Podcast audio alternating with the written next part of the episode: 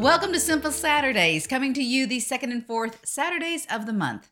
If you want to establish a reading habit, here's one of the best tips I have ever heard that has helped me make reading more meaningful on a regular basis.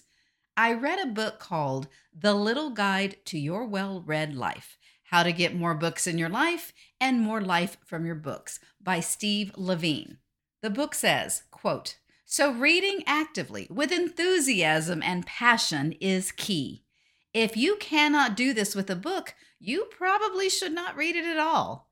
Many of us feel obliged to finish a book once we've started. End quote. When I read this, y'all, I said, Yes, that's exactly how I feel. Oh, it felt so good to be seen and understood.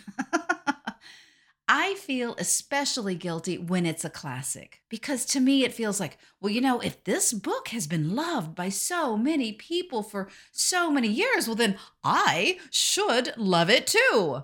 Have you ever done that? Have you ever just kept plugging away when you're you're reading and not getting even the slightest bit of enjoyment out of the book? So, here's the deal. Leveen's tip is simple. Apply the 50-page rule. If you don't like the book after 50 pages, put it down and find a book that you do like.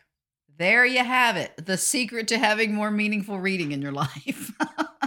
so, next time you're struggling to get through a book, just stop, let it go, and move on to the next book. Just like there are more fish in the sea, there are always more books on the shelf, just waiting for you to enjoy them.